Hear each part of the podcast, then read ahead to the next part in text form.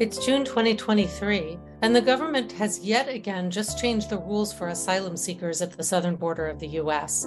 So, what is going on right now at the southern border? We've talked in previous episodes about Title 42. You'll remember that that's the public health law that the previous administration pulled out of obscurity to use as a pretext to block asylum seekers from entering the US during the pandemic. And you heard about how the current administration has kept that policy in place for quite a while, in fact, until May 12th of this year.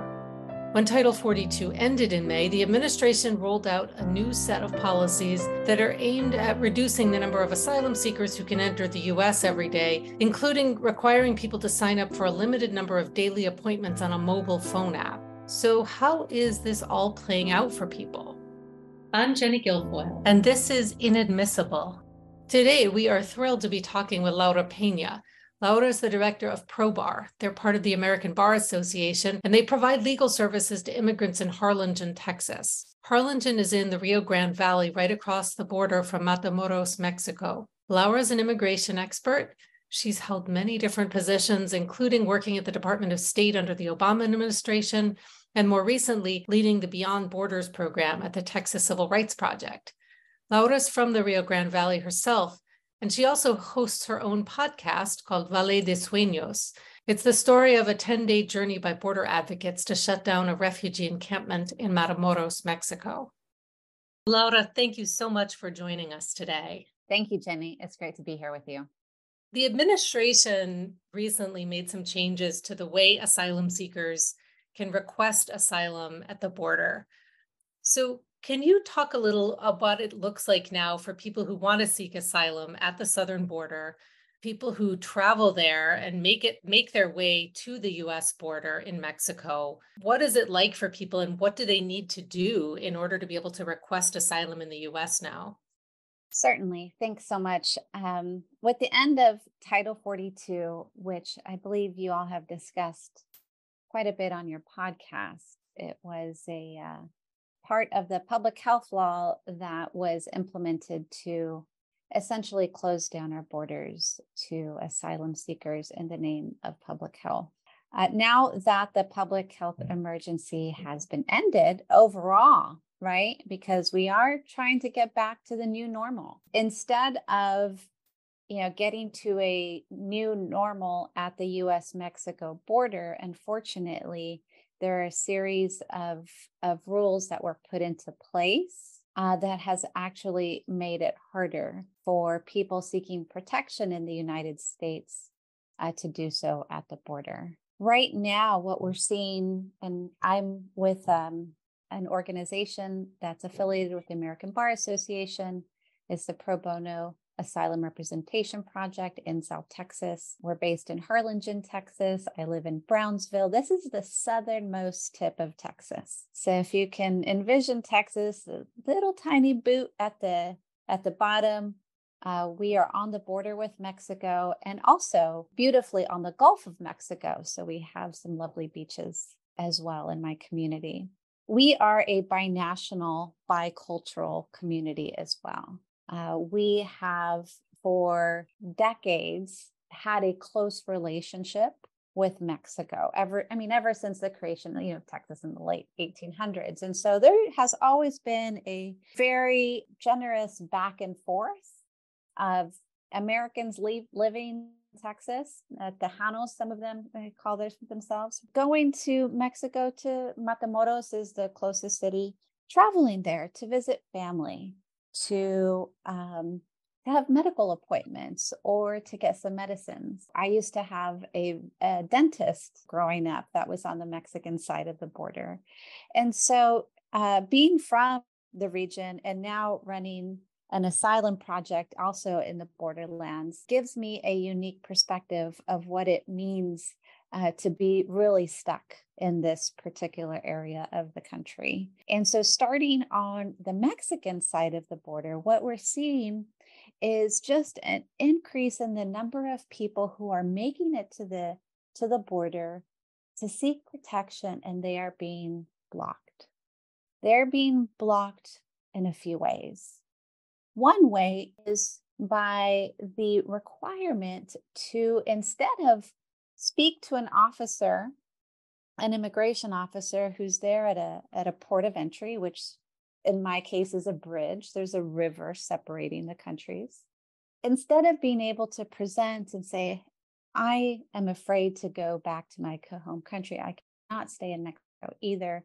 I want to seek protection. The government is requiring people to have an appointment.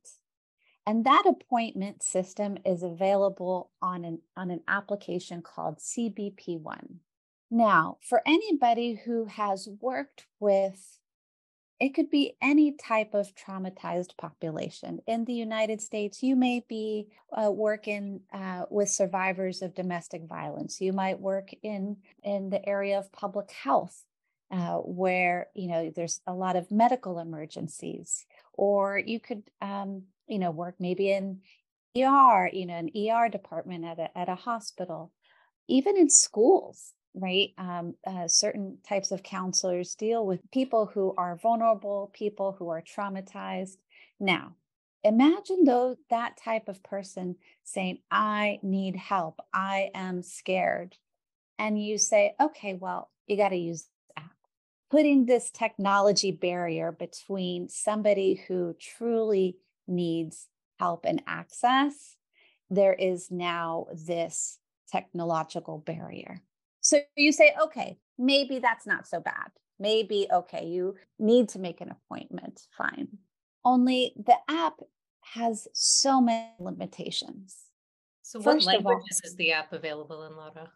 Uh, right now, and maybe you can help me with this, Jenny. I believe it's only English, Spanish, and and Creole. Is that right? Yeah, but are asylum yeah. seekers only coming from English, Creole, and Spanish speaking countries? no, no, they're not. They're coming from many different countries. Language is one barrier, but even before getting to uh, language and whether it's the language that it's in or literacy is a, is a huge issue, whether it be reading literacy or technology literacy, right? So even before getting to the language of the application itself, you have to have access to the internet. And we know here in the United States that there's already a digital gap within our own country. And so you think about uh, Mexican border towns, and these are sort of, I would almost say, outcast populations in these border towns. The, mig- the migrant community are, tend to be not welcomed in these border towns and targeted by uh, cartels. And so they don't have regular access that Mexican citizens would. And so they many many of times uh, as people congregate, there are these makeshift encampments that pop up in the Mexican border towns. There is no electricity, there is no access to clean water, and there is no internet. So I spoke with a family last week and the father told me the internet is $6 a day. Do I feed my family today or do I try and get the internet to try and make an appointment? Is there a limitation on the number of appointments available? Like if you spend that $6 on a given day, how likely are you to actually get an appointment? Great question. So let's say this father decides I'm going to get internet and we're going to go hungry for the day. That's a hard decision that the family makes. They get the internet and then they, um, let's assume that they can read the language. They have, they're able to click on the app. Uh, there are a limited number of appointments across the border that are available. And those appointments become available every morning and run out as they are taken. So you have potentially tens of thousands of people accessing the app at one time for a limited number of appointments, which is a thousand across the US Mexico border. What this means is that the app is, it almost feels like it crashes. You get, you know, everybody knows, you know, when your when your computer's acting up, you get that little spinning wheel, right? And so in this app, there is a seal, an immigration agency seal that just keeps on, you know, the, and the advice is don't move away from that seal, stay on it because you're in the queue. But basically, you know, it is, it is not accessible because the appointments are taken up immediately and nobody else, you know, nobody else will have access after, after those appointments are taken. So that is, you know, accessibility and the limited number of appointments. Uh, you know, the type of device you have also makes a difference, right? So an iPhone 11 is going to work very differently than, you know, a, a very old you know, Nokia phone. And even having a phone, although many people do have phones, they're not of high quality to be able to have an experience because it's not an app that you download, you're on a web browser. I need to double check if, if, there haven't been versions where you have to download app. I don't think so, but I would need to double let's double check that. But there are a lot of issues with the types of phones devices people have and whether or not the app actually functions. Uh, there's other requirements like you have to take a photo of yourself. Technology does discriminate. And so, you know, you have darker skinned migrants who the application is not accepting their photos because of the darkness. And so you're having to shine these incredibly bright lights in people's faces and have the white background and just different angles. And so uh, the discrimination uh, and the photo feature is is really is is really horrific as well. So those are some of the challenges uh, with the CBP One app. It is less than ideal, and I think in theory, having a tool that people could set up appointments is one thing, but not understanding the population it's serving, it, it just it is people have told me that it feels like the US government doesn't want them to come, that it's not intended to work. It's actually intended to keep people away. What do people do while they're waiting? Because it sounds like with only a thousand appointments available every day and all these limitations that you're discussing, I imagine some people have to wait days, weeks, maybe months. What do people do? How do they survive? What have you heard from clients that ProBar has worked with? I spoke with a, a person from uh, Venezuela last week. Uh, he was detained at Port Isabel Detention Center. This is an ICE immigration jail in South Texas. He had been waiting for four months uh, in the border region. And he was barely making it part of the time. He was in a shelter. He was discriminated against in the shelter. This is a, a black Venezuelan man. There was a point at which it was no longer tenable for him to stay in, in the Mexican border town. So he crossed irregularly. So some people, they'll wait and wait and wait. And then they get some threats. They've been extorted the last time that they can be. There's no more money to pay to the cartels. Um, their lives are at risk, and so they uh, some some of them make the decision to cross um, between ports of entry. So in my region, they say crossing the river. That's that's how it's described. So uh, some people do make that decision.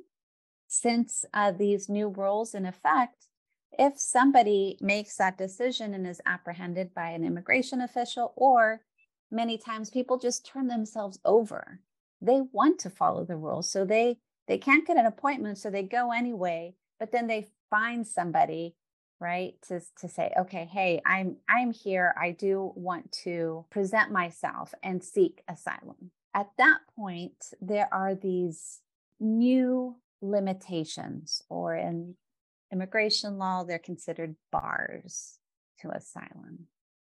Just a little bit of background in 1996, which was the last time we had a, a major immigration update to our laws uh, when Congress was somewhat working together. There was a process for fast track deportation put into the law. These new rules beef up that fast track deportation process and they create even fewer opportunities to be able to access asylum. So, what does that look like practically? It looks like, okay, if somebody crossed irregularly, they will be apprehended and then they'll be put in a detention center, a jail uh, that's run by one of the agencies. It's Customs and Border Protection. In this particular immigration jail context, it's intended for short term. It is not it, there are very limited um, access to phones, limited access to food, no shower facilities, uh, often overcrowding. Uh, these jails are not intended to have people in them for very long. However, when numbers get high, there can be overcrowding in some of these facilities. One example when overcrowding happens, people get sick and there's not enough medical attention Two weeks ago, an eight year old little girl died in one of these jails in Harlingen, Texas, where we work. There's a real life consequence when the only option that people, after trying to do it, follow the rules, get an appointment, are not able to. You know, they try and get to the United States the only way that they can. They turn themselves over for the most part and then they're put in these you know in really inhumane conditions in in cbp custody. Once they are there they're supposed to receive an interview within 24 hours. I call this interview a, a pre-asylum interview. It's kind of like a screening where an asylum officer will ask specific questions to determine whether or not this person or this family has a claim and so, okay, that kind of makes sense, right? Okay, they're going to be screened before they go into the court system. The issue is that this screening now there are several additional hurdles. And some of these hurdles are if you didn't make an appointment on that glitchy app, you get dinged, you get a penalty there, right? Another penalty, I'll call them penalties, baseball terms, right? Easier to understand. Another penalty, another strike against you is if you cannot prove, let's say for this Venezuelan individual, that in every country that they passed through before getting to Mexico, that they did not A, seek protection in that country, and B, were denied protection. So that is several countries. I think it might be like eight countries, maybe mm-hmm. nine, that that Venezuelan person would have to prove that they saw some sort of protection and were denied. Many of these countries, their systems are not equipped to be able to handle that sort of process and be able to meaningfully offer a protection interview. And I say protection broadly, right? It could be asylum, it could be other forms of protection in that country. And so, what that ends up doing, because we do have a serious migration issue, humanitarian and migration um, patterns happening at high levels from South America, from Haiti, from Central America. What that means in practice is that most of the migrants presenting at the border are going to have this penalty as well. What is what do these penalties mean? These penalties mean that they're not going to be eligible for asylum. And they might be eligible for some other form of relief, um, the Convention Against Torture, withholding of removal. These are much more limited protections under the law, much, much more limited, and much harder to get. So we're really squeezing the law to be much more limited for most people at the border. Is your sense that the US is doing this in part to try to stop people from coming? And do you think that this is, you know, are you seeing fewer people coming and trying to seek protection in the United States? The numbers have decreased, Jenny. I think the message that the US border is still closed despite the ending of Title 42 has resonated in the region. But that doesn't mean that all of the factors in those home countries, people are not coming to the US because they want to. Venezuela is imploding. That regime is starving its entire population. A mother, a Venezuelan mother, told me we used to eat mangos, mangos for breakfast, mangos for lunch, mangos for dinner. There's not even any mangoes available anymore. And so people aren't going to stop coming just because there's uh, it's harder, right? Because the factors in their home countries, what we call push factors, are still there. We also have seen Jenny, you know, it was, I think it was maybe three months ago, the New York Times had an article exposing many US companies for utilizing child labor. And these are particularly migrant children who are coming to the US on their own because they can get work and send it to their families in the region. That is a pull factor. But US companies wanting cheap labor and going to the point of where they're actually violating child labor laws. These issues are complex and you know tightening the screws at the border fails to address them holistically and leads to tremendous suffering for people who are coming to the US seeking humanitarian protection. That's absolutely right. We've been working a lot at Vecina with the Afghan population, and I, there are quite a few Afghans now who have, uh, because of the horrific humanitarian crisis in Afghanistan at this point, can't stay there safely and have made their way to the border. And definitely, many of them do not read English, Spanish, and Haitian Creole and may have difficulties navigating this system. Absolutely. Among many other populations who do as well. Laura, this has been really helpful we're very grateful for you for for speaking with us and just to kind of wrap things up i'm wondering if there's anything that you would want to share with americans generally about you know from your view at the southern border where you are in harlingen right across the border from matamoros you know what would you want other Americans to know about what's actually happening at the southern border right now? Sure. I think big picture and being a native of the borderlands, the border is a safe and welcoming place.